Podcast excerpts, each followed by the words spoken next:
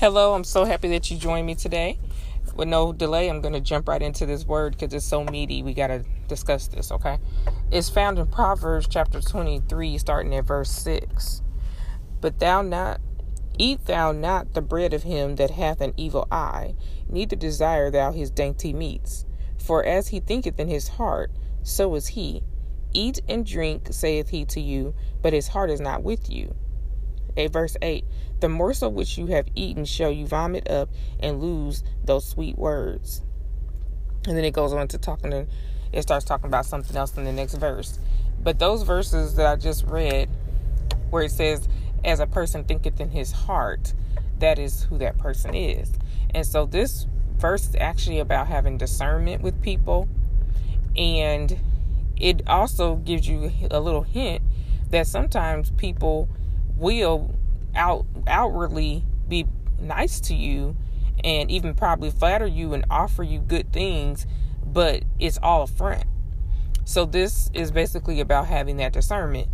And here I want to read that again one more time, then I'm gonna dig into it even deeper. Okay, so the first, the first, uh, the first verse in there is, "Eat thou not the bread of him that hath an evil eye, neither desire thou his dainty meats. So it's saying you kind of know what kind of a person you're dealing with because if they have an evil eye, that means that they like mischief, they like mess. You know what I'm saying? Like they're not a person that stays away from those things, they're always involved in some of those things. So just because they're not doing it to you today, don't think that you're going to be immune from their evilness because if that's just who they are, they are not going to spare you either. One day it's going to be your turn. So I was on the show a couple weeks ago, and it was uh, interesting that we were talking about.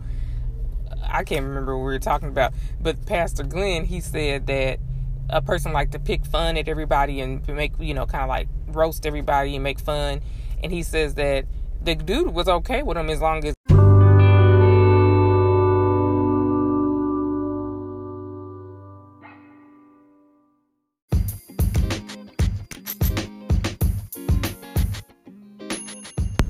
as long as he didn't talk about him. But he said then one day when the man started trying to roast him and talk about his mama, he got mad.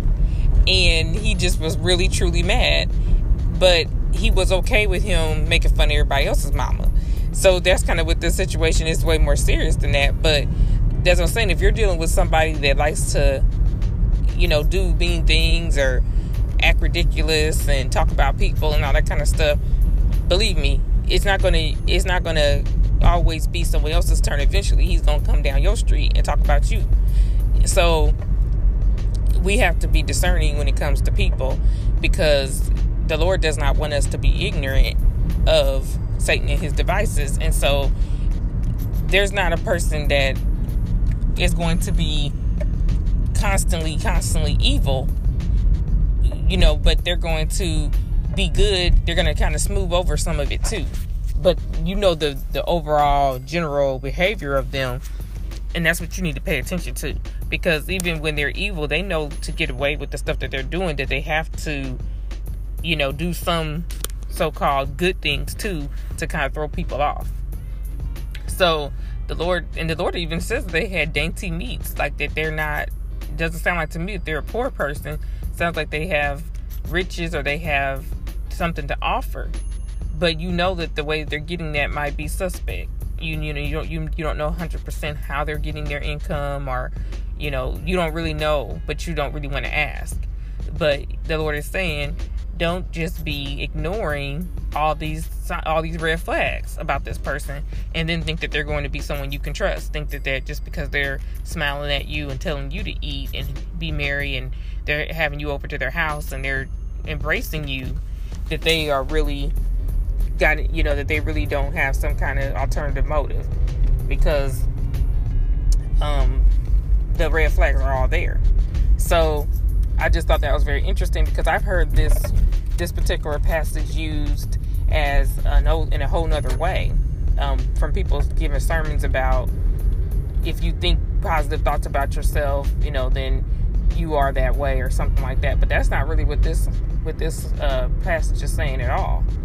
It's saying pay attention to people how they how they operate and don't just only look at the good that they're showing you today. Don't look at the way they're treating you today, but look how they treat everybody else. And it's so interesting that I found out when I was working at my last job that a lot of cultures have all these superstitions about the evil eye. Even when it comes down to their, you know, when they first have a baby, they think that there's someone staring at their baby too long and all that kind of stuff that they're trying to give their baby, that they're trying to curse their baby uh, with the evil eye and all this kind of stuff. And so it's interesting to me how many things that cultures have taken and they've only taken just little bits and pieces of what the overall takeaway was supposed to be. And so um, they've made it into a superstitious thing. And so when we were you know having like one of our cultural trainings, they said, yeah, be careful when you're interacting with certain nationalities because they they they look at that very negatively if you're staring at their child, staring at their infant. I was like, what if you're just saying the infant is child, their child is beautiful? And they was like, yeah, but they they just have real superstitions about that. And I was like, that is just craziness. and so, um, but in this particular passage of scripture, it does say the evil eye, and I and I believe what it's basically saying is not in the superstitious evil eye. It's talking about does this person oh how do they operate on on the regular? Are they always looking for evil somewhere? Are they always, you know, looking at the negative instead of looking at the positive? And are they type of people that like that that just like to keep some mess going? Or are they always involved in something?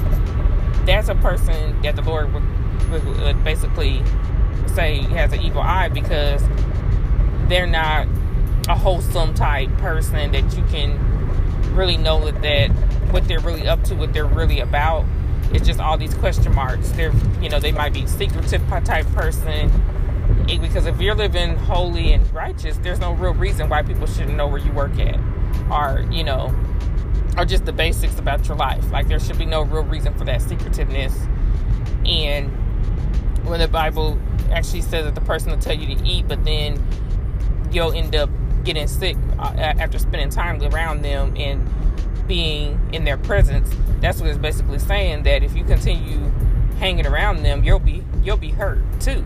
You will find you will find yourself in a, a whole a whole uh, place of harm. You know, uh, you're, you're a whole lot of hurt because a lot of times that's what happens with a lot of people uh, that end up in gangs or they try to surround themselves with people that they think are cool and doing the wrong thing, but they was like, I don't do everything that they do. I don't smoke weed. I don't rob. I don't rob stores. I don't do that stuff. But you're still hanging around people that are that are doing it. So you're not going to be immune from the evilness that's that's, that's going on in that environment. And so that's just uh, one example. But there's examples of Christians even that they know they have family members that aren't living right but then you still want to go hang out with them on holidays and stuff like that and you know these people are not submitted to Christ. They don't have any any desire to change. And yet you're embracing them or allowing them to embrace you just for the sake of a holiday. You know, but is it really worth that? Is it worth you embracing them on the holidays when you know that they're not that they're, they're people that are just living raggedy and not in submit and not in submission to the Lord. So you're better off just staying away from them you know you're better off just not embracing them at all. And and that's what this is saying so have better discernment.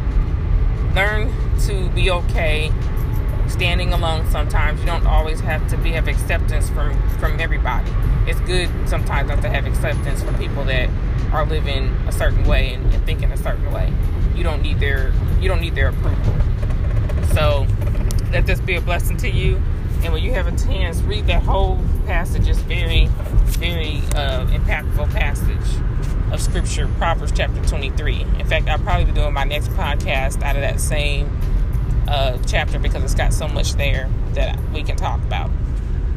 Have a great day and be a better human today.